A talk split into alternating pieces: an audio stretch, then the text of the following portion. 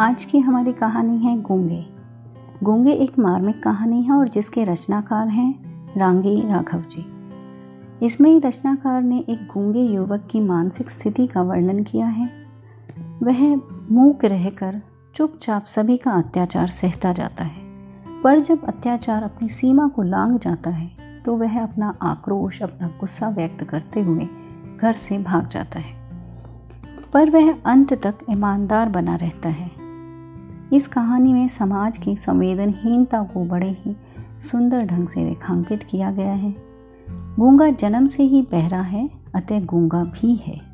वह हाथ के इशारे से अपनी बात समझाता है। वह अपने हाथ के इशारे से बताता है कि जब वह छोटा था, तभी उसकी माँ जो घूंघट निकालती थी, छोड़कर चली गई, क्योंकि उसका बाप मर गया था।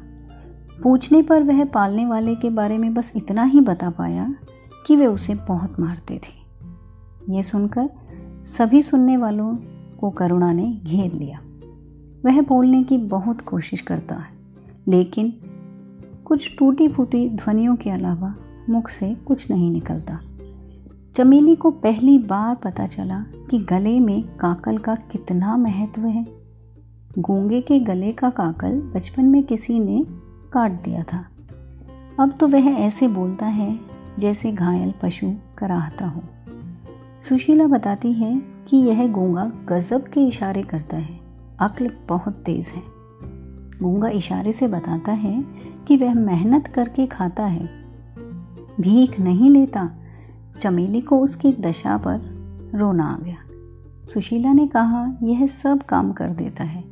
बस इसे इशारे से समझाने की ज़रूरत है। चमेली ने उससे पूछा हमारे यहाँ रहेगा।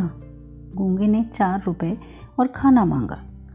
सुशीला ने कहा कि चमेली बाद में पछताओगी तुम, पर चमेली को दया आ गई। उसने उसे नौकर रख लिया। दिन बीतने लगे। एक दिन गूँगा भाग गया। जब बच्चे और वह खाकर उठी तो चमेली बची रोटियाँ कटोरदान में रखने के लिए उठी।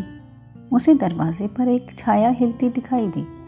वह कोई और नहीं, गूँगा था। हाथ से इशारा किया, भूखा हूँ। चमेली ने यह कहकर दो रोटियाँ उसकी ओर फेंक दी कि काम तो करता नहीं, भिखारी कहीं का।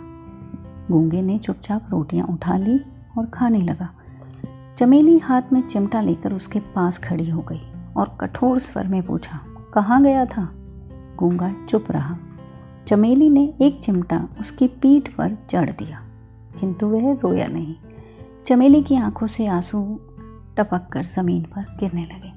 तब गूँगा भी रो दिया। और फिर यह होने लगा कि गूँगा जब चाहे भाग जाता और फिर लौट आता।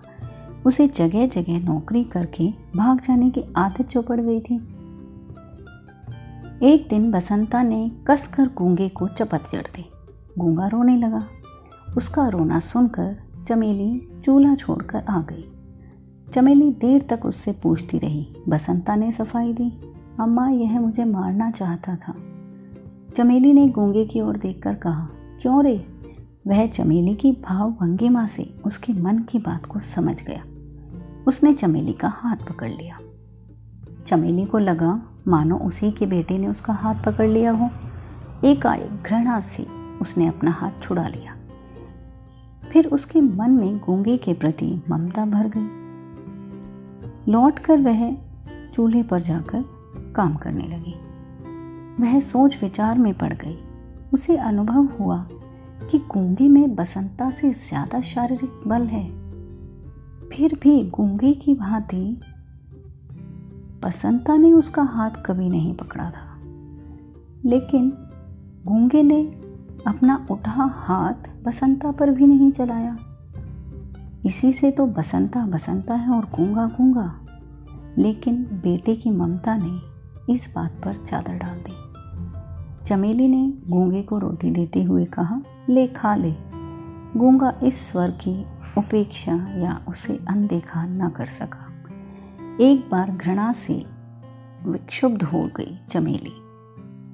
अब चमेली ने गूँगे से कहा, क्यों रे, तूने चोरी की है? गूँगा चुप हो गया। उसने अपना सिर झुका लिया। चमेली गुस्से से काँप उठी।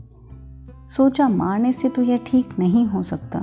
अपराध को स्वीकार करा के दंड न देना ही शायद कुछ काम करे। और फिर कौन सा मेरा अपना है?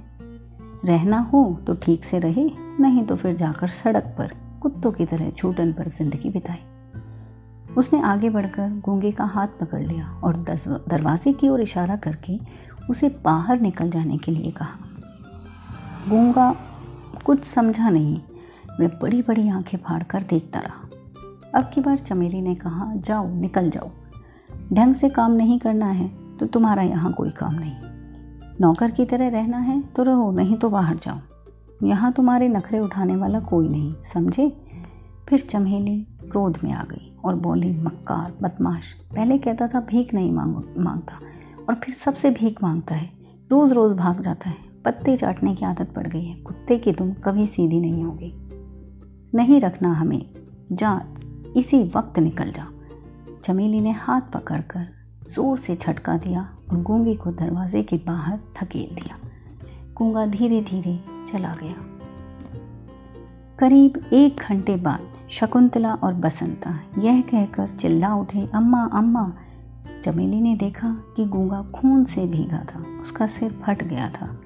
वह सड़क के लड़कों से पिट कर आया था, क्योंकि वह गूँगा होने के कारण उनसे तबना नहीं चाहता था। अब दरवाजे की दहलीज पर सिर रखकर वह कुत्ते की तरह चिल्ला रहा था। चमेली चुपचाप देखती रही। चमेली सोचती है, आज के दिन ऐसा कौन है जो गूँगा नहीं? गूँगा भी तो स्नेह चाहता है, सम्मान चाहता है, अधिकार चाहता है।